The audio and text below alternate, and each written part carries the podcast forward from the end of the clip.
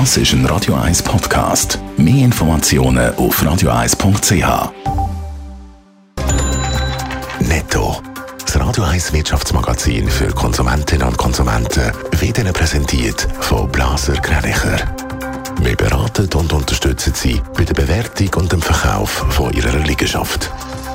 blaser grenicher punkt c h. Die Wirtschaftsmeldungen mit dem Dave Burkhardt.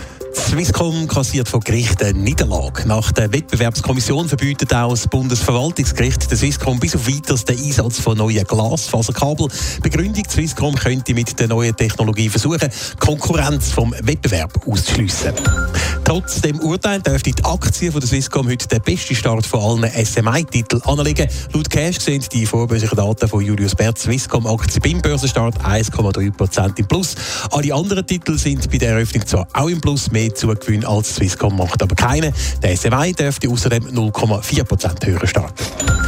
In der Schweiz dürfte es im nächsten Jahr keine Rezession geben. Von dem gehen die Ökonomen von der Z K B aus. Sie erwarten für zwanzig dreiundzwanzig ein B I P-Wachstum von ein Prozent.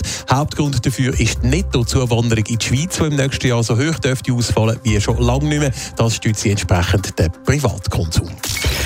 Seit Monaten liegen in der Schweiz Bauarbeiter und Baumeister im Clinch. Es geht um Löhne und bessere Arbeitsbedingungen. Jetzt zeichnet sich in diesem Streit aber eine Lösung ab, Dave Burkhardt. Ja, es war schon die neunte Verhandlungsrunde zwischen den Delegationen von der Gewerkschaften und vom Baumeisterverband. Verhandelt wird immer noch über einen sogenannten neuen Landesmantelvertrag. Zuletzt haben sich die Fronten immer mehr verhärtet. Es ist zu verschiedenen Protesten und auch Streikaktionen der Bauarbeiter gekommen. Gestern hat es dann aber tatsächlich einen Durchbruch gegeben. Die Angestellten auf dem Bau sollen ab nächstem Jahr mehr Lohn bekommen, und zwar hundertfünfzig Franken pro Monat. Und auch der Mindestlohn auf dem Bau soll um hundert Franken angehoben werden. Und für die Baumeister auf der anderen Seite gibt es Vereinfachungen bei den Abrechnungen. Ein Kompromiss liegt also auf dem Tisch. Ganz durch ist er aber noch nicht.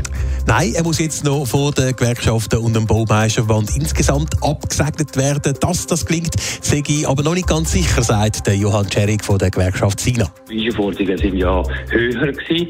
Also die Bauleute haben eigentlich viel mehr gefordert, vor allem betreffend Lohnerhöhungen, weil ja in den letzten zwei Jahren keine Lohnerhöhung war. Also man kann nicht sagen oder garantieren, dass das ratifiziert wird von den zuständigen Gremien. Die Gewerkschaften stimmen dann am zehnten Dezember über den vorliegenden Vorschlag ab, der Baumeisterverband dann am dreizehnten Januar. Sollte der Kompromiss angenommen werden, würde der neue Landesmantelvertrag drei Jahre lang gelten. Netto, das Radio eins Wirtschaftsmagazin für Konsumentinnen und Konsumenten.